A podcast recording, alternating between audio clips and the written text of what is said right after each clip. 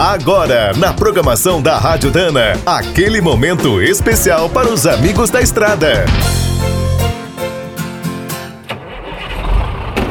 Está começando mais um minuto do caminhão. Fique por dentro das últimas notícias, histórias, dicas de manutenção e novas tecnologias.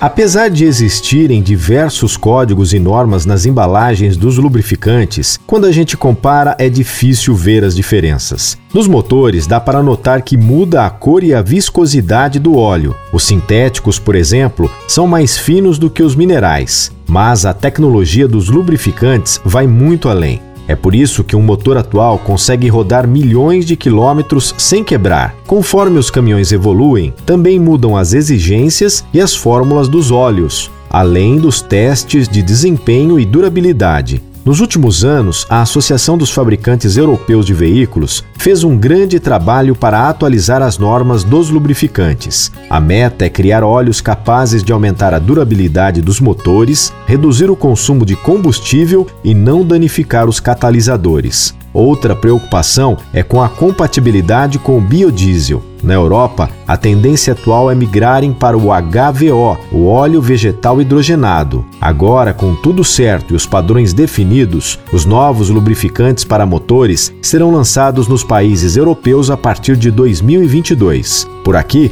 essa novidade não deve tardar. Nossas fábricas trabalham alinhadas com a Europa e a norma Euro 6 pode acelerar a mudança. Quer saber mais sobre o mundo dos pesados? Visite minutodocaminhão.com.br. Aqui todo dia tem novidade para você. O Minuto do Caminhão é um oferecimento de Spicer e Álvaros, a dupla imbatível em componentes de transmissão, suspensão e direção. Quem é do trecho já sabe, para ficar bem informado, a Rádio Dana é sempre a melhor sintonia.